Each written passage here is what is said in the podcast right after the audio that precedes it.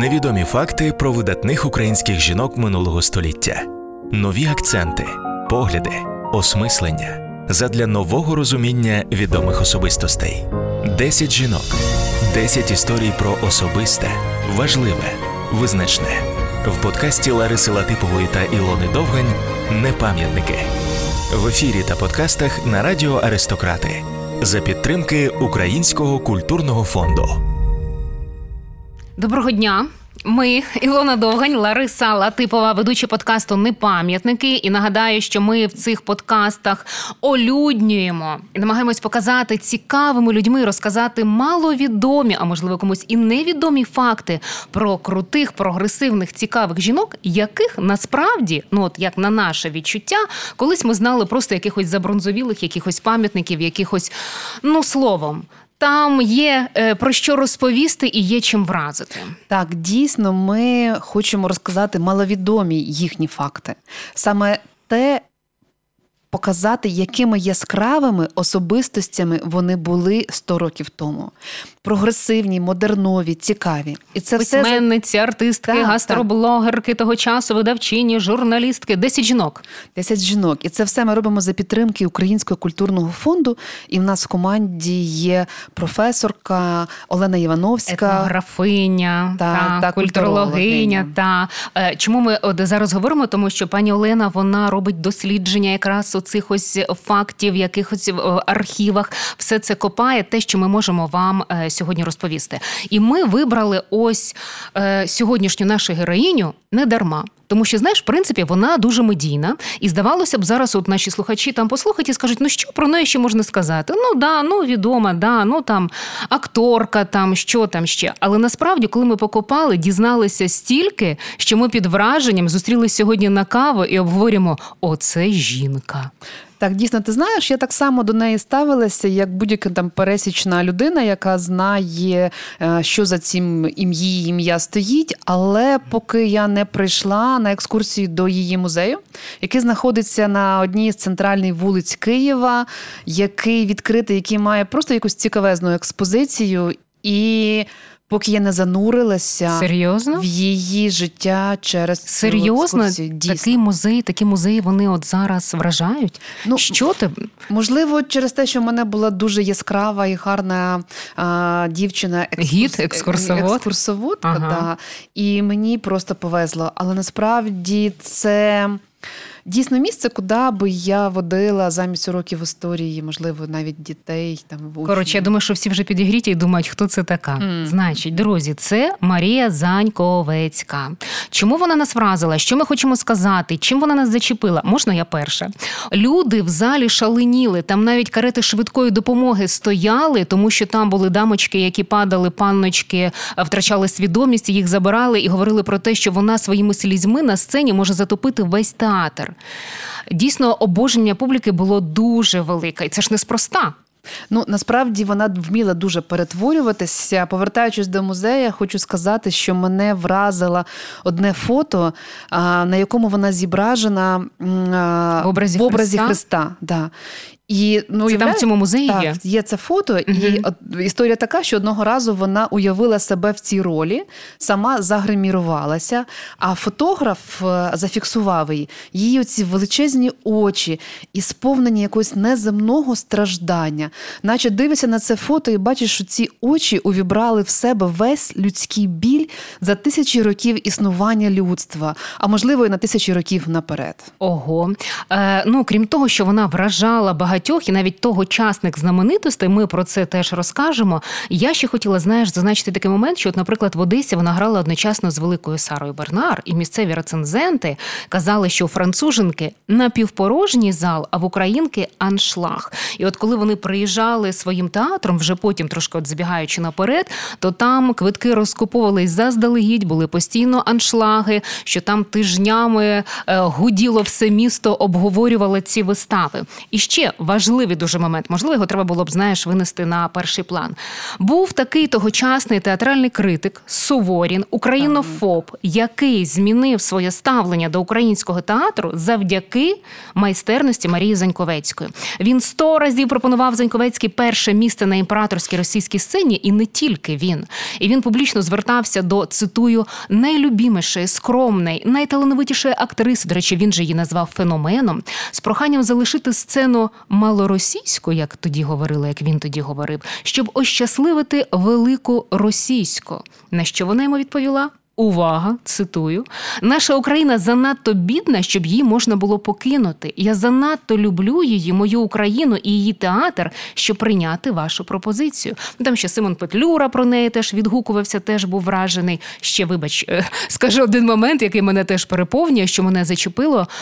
Е, щодо неї, що на вистави за участю Заньковецької медики водили студентів як на психологічний практикум. От Скліфосовський і Богомолець. Про це також розкажемо. Це при тому всьому, що вона не мала професійної освіти. Єдиний раз вона лише вчилася співу, коли вони з чоловіком е, жили в е, Фінляндії. Угу, вона да, угу. вона в Хельсінкі закінчувала консерваторію. І Насправді їй ну в неї мала би бути гарна, дуже оперна кар'єра, проте вона захворіла, дифтерія, і вона далі не змогла продовжувати. І після цієї хвороби тембр голосу в неї трошки змінився. Але вона з дитинства насправді цим е, займалася. Вона дуже любила перетворюватися, і вона постійно, навіть батько називав це фіглярством доньки і відправив десь коли їй було 10 років, відправив її вчитися. І навіть там вона все рівно знайшла якусь маленьку студію пансіон, да. в пансіоні, mm-hmm. і вона займалася Пансіоні. пантомімою. І ну насправді батько батька ж був баритон, і він здається керував церковним хором. Так, я також про це читала, і але в неї було дуже сильне і чисте мецо-сопрано, і це все ще на фоні величезних акторських здібностей. От ще трошечки додам, і потім тоді підемо вже е, більш в деталі, таке особливо там таке особисте життя. Там так воно все перевертає. І думаю, як можна вижити з таким всім. Це я так трошки спойлерю. Е, феномен е, Заньковецької в тому, що от кажуть, що на рівні з драматургами з Кропивницьким, Старицьким вона була повноправним автором художніх образів. Вона їх доробляла, і вона їх такими подавала, що вона часто витягувала ці вистави за рахунок неї. Вони так знаєш, вистрілювали. І е, пишуть, що український професійний театр з такою зіркою на своєму чолі стає популярним, затребуваним в лапках. Малоросійські театральні трупи стають чимось на кшталт бізнес-проєктів, і між ними загострюється конкуренція. А козир в цій боротьбі вона Заньковецька. Як пишуть тут експерти, актриса, до якої, наче метелики, на полум'я летять глядачі всіх міст імперії. За нею боролися брати Тобілевичі, її перетягували в різні боки як канат. І українські вистави сприймали з глядачами і критиками як мистецтво, велике мистецтво відкриття в тому театральному житті, е, ну і Росії теж, тому що вони відображали реальне життя. І це було зроблено на високому художньому рівні. І ще один момент, що режисура Кропивницького випереджала режисуру імператорських театрів за е, декораційним оформленням, музичністю, мізансценуванням і так далі. Коротше наші круті були. Звісно, круті. так. Невідомі факти про видатних українських жінок минулого століття в подкасті Лариси Латипової та Ілони Довгань Непам'ятники.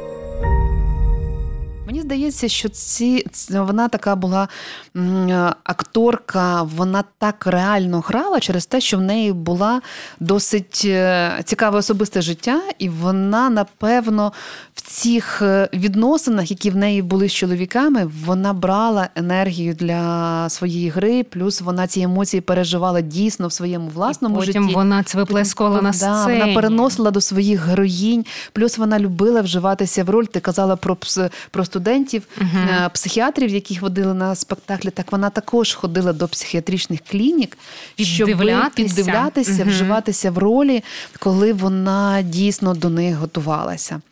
Але насправді я зараз хочу поговорити з тобою Давай. про її особисте життя. Давай. Уявляєш, вона виходить заміж у 17 років І виходить, напевне, Чому? я думаю, через те, щоб піти від цієї батьківської опіки, виїхати від нудної Чернігівської губернії і мати. До речі, змогу... Заньковецька вона, тому що вона так взяла псевдонім свій через е, е, село Заньки. Село Заньки, так, угу. на Чернігівщині. І вона одружується.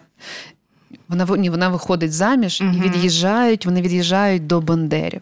І, можливо, це така була доля, тому що за деякий час цей такий нудний е, бандерівський е, Бесарабія, Бесарабія uh-huh. такий е, нудне життя.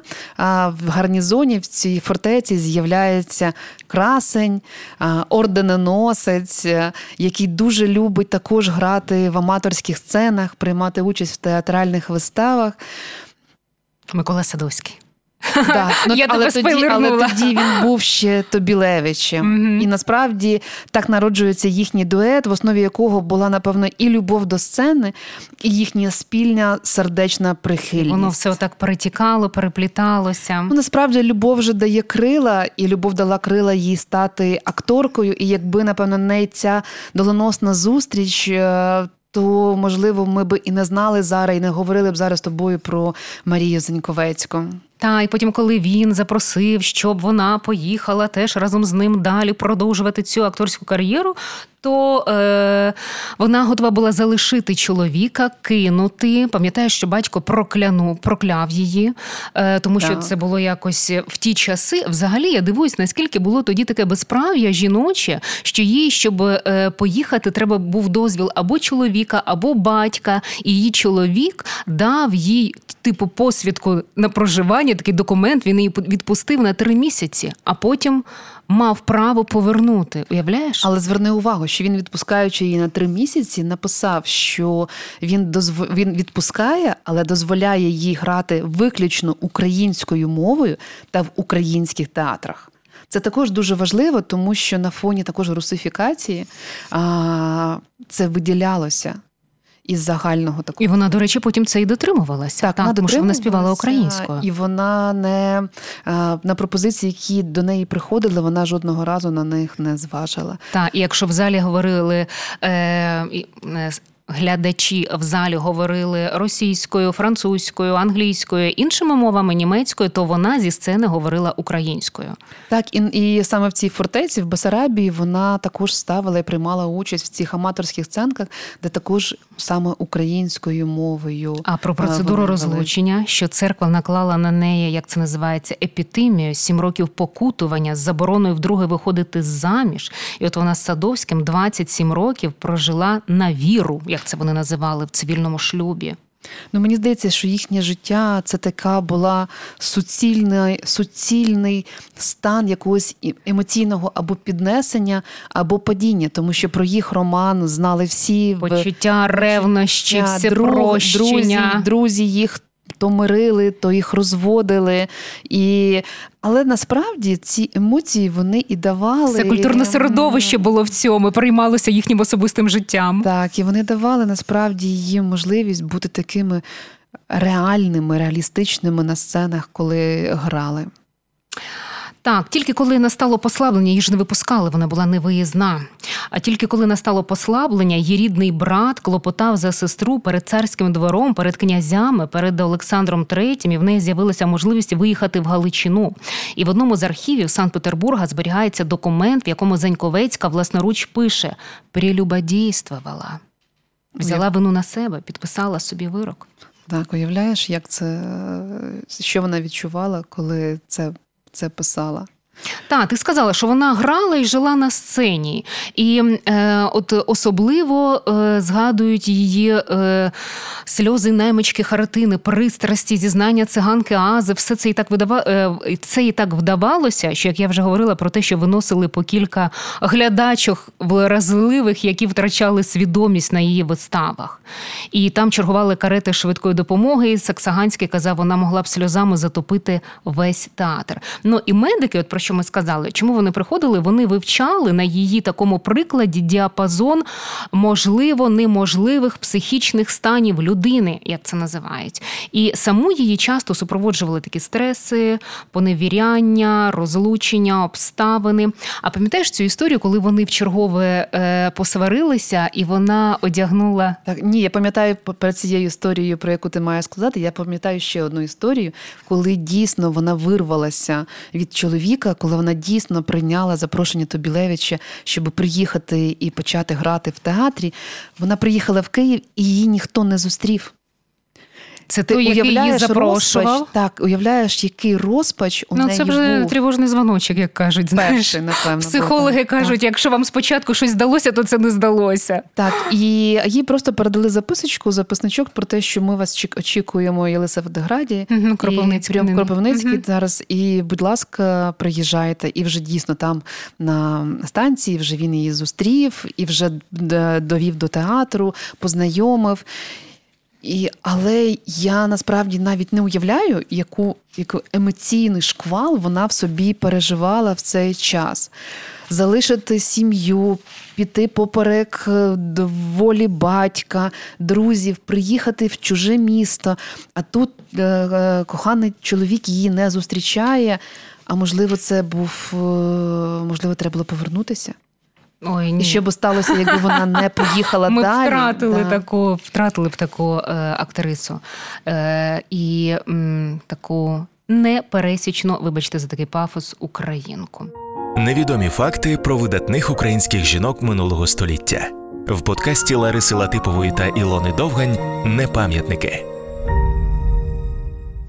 Е, ще хотіла сказати про те, як її обожнювала публіка. Так, ось коли е, вони е, приїжджали, наприклад, в Санкт-Петербург, Москву, то на вистави збирався найвишуканіший бомонд.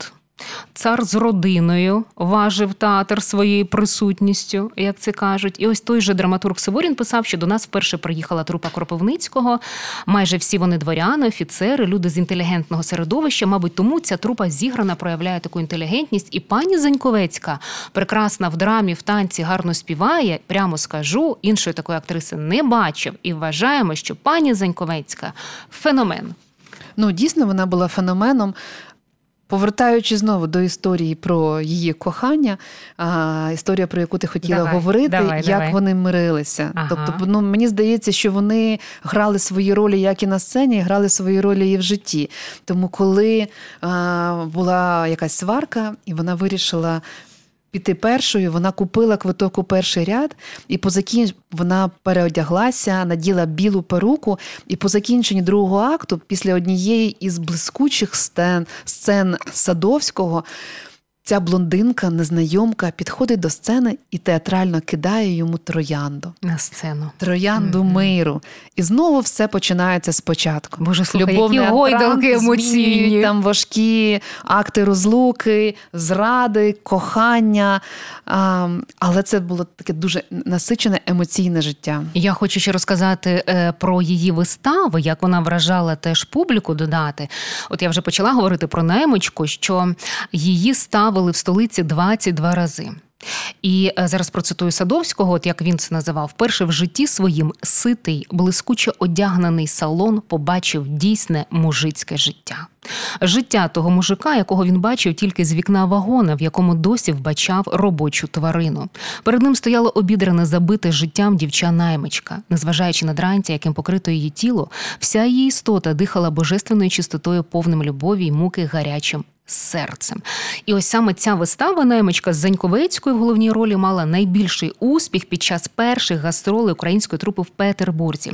Ще додам один важливий момент, така деталь, що до кожної вистави Марія замовляла по десятку хусток з національним орнаментом. Такі хустки були в кожної простої селянки, знатні дами, обвішані коштовностями, то впилися біля її дверей в її вбиральні гримерки, щоб отримати в подарунок хустку сирітки Харитини. Уявляєш, е, ну це якийсь просто якісь а, вже були фішки мати просту селянську жіночу хустку, хустку від е, Заньковецької. Заньковецької. Ну, Вау, так. круто. Ну і ще е, до Петербурга додам, що е, трупу Кропивницького привело бажання показати те, що не зважаючи на всі заборони, існує професійний український театр. Тут треба зауважити, що до театру Корифея в Росії міг існувати україномовний драматургійний такий контент на рівні шароварщини, такі якісь невеличкі розважальні сюжети. Там вони виконувалися в антракті вистави, повеселити публіку. Ну і обов'язкові такі були атрибути, типу е, чаркування, залицяння, поїдання галушок, якісь жартівливі пісеньки і гопак. Таким чином нас показували. Тому п'єси от Котляревського вони змушували співпереживати, буду читати вже говорити е, мовою експертів про матері українського театру. І серйозні сюжети Карпенка Карого вони також показували нову якість і е, новий бік, новий погляд. І таким чином, ось. Так себе проявив український театр. Ну, звичайно ж, як я говорила, що там е, були аншлаги, квитки купували заздалегідь, відвідували е, тогочасні знаменитості. Е, наприклад, Пишуть, що Бунін плакав на її виставах. Толстой, як дорожчу реліквію, зберігав хустину, подаровану Заньковецькою після наймички. У них було особисте знайомство з Чеховим. Він обіцяв там написати п'єсу е, для неї. Був лист, який зберігся. Листування, до речі, е, е, згоріло під час пожежі в Заньках. Але ось в цьому листі, який зберігся, йшлося про наміри Чехова купити маєток біля маєтку Заньковецької на Чернігівщині. і і створити для неї. П'єсу. Ну, от невідомо, чи він її створив, да? але кажуть, що є таке припущення, що образ цієї знаменитої чайки, так, так, що так. став емблемою емблемою МХАТу, він навіяний піснею Горе тій чайці, виконанні Заньковецької, а прототипом головної героїні стала Заньковецька актриса. Так, мені здається, це також відомий факт. Про це є окрема експозиція в музеї. А знаєш, я тобі хочу сказати, щоб ми ще повернулися до того, що дійсно її і Марка Кропивницького запрошували до імперського Олександрівського театру, але uh-huh. вони відмовилися. І, можливо, дякуючи саме її славі, театр Кропивницька добився ну, такого сенсаційного запрошення на той момент, бо гастролювати Росією, Петербургом, Москвою. А, ну, До цього треба говорити, що їм навіть в Києві до цих, до, до цього запрошення в Києві не дозволяли виступати. А, а столичне товариство називало її взагалі після цих гастролей левицею петербурзького сезону. Уявляєш? Так, і після Там, цих е, виступів потім вони почали вже далі їздити, тому що коли ця прогреміла, прогреміла ця слава, то вони вже поїхали Молдова, Білорусь, Грузія, Азербайджан, Галичина, яка входила до складу Польщі, звичайно, міста України. Репертуар оновлювався завдяки драматургії. Спеціально для неї писали Панас Мирний, Олена Пчілка, Борис Грінченко, Любов Яновська і так далі. Напевно, я думаю, що це величезна заслуга її, що вона оцей броунівський сценічний рух в Україні, такий, можливо, якісь аматорські спроби самоідентифікації, вони перетворилися дійсно в професійний театр. Е, Ти знаєш, де був їхній театр в Києві? Це там, де оперета зараз? Так, да, я Там, чекала. де оперета зараз угу. знаходиться. Ем... Ще е, хочу додати про те, що ще вона робила і чим вона ще е, відзначила, що ось після революції з її допомогою в Ніжині було створено народний хор, симфонічний оркестр, народний театр. Всі свої коштовності вона віддала Гнату Хоткевичу на створення гуцульського народного театру. Ну і роздобувала гроші арештованим бунтарям. Неодноразово жили в неї молоді актори і актриси. Вона їх годувала. Пишуть, що вона неперевершено варила борщ, одягала їх і навіть посох справляла. Ти казала, що в музеї ти побачила. Так, в музеї відтворені кімнати, в яких вона жила, і є кухня. І насправді мене вразила а, ці а, різні пательні, кастрюльки, а найбільше бабниця. І посуд, в якій готували рибу. Якщо в бабницю ти бачила, вона така велика, на таку велику паску, яку пекли, то я впевнена, що таку, такий пристрій для готування риби ти ніколи не бачила. Тому раджу сходити і подивитися. І в цих е, кімнатах, де вона дуже багато сценічного вбрання, дуже багато речей, які вона використовувала на сцені. Дуже багато подарунків, якихось дорогих їй а, невеличких таких пам'ятних речей, які вона залишала в себе на столику біля кроваті. І що цікаво, насправді їй було дуже недалеко ходити до ну, місця, де вона вже служила в цьому театрі. А ти пам'ятаєш, що вона що театр саме був той період відкритий, коли вона практично порвала уже із Садовським, угу. і в цей такий складний період життя ну це відбуваються важливі речі в їх творчій долі. Вони створюють перший в Україні постійний стаціонарний театр, і він увійшов в історію вітчизняної культури під назвою Театр Миколи Садовського в Києві. Вона вже була хвора, немічна, вона вже відмовилася від служіння в театрі. Вона інколи навчала молодих людей акторському акторської майстерності, але дійсно вона попросила пронести труну повз цей будинок для того, щоб вона все рівно його простила.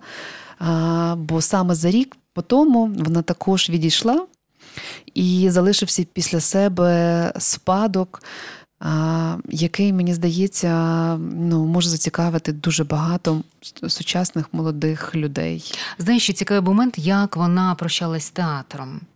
Е, ну, от Відомо, що 40 років вона е, віддала українській сцені, і от вона востаннє в 22-му році вийшла на сцену народного театру, який отримав ім'я. В неї було багато запрошень, але вона, їй було 68 років, вирішила піти в зеніті слави, щоб не бути нікому тягарем, як вона казала.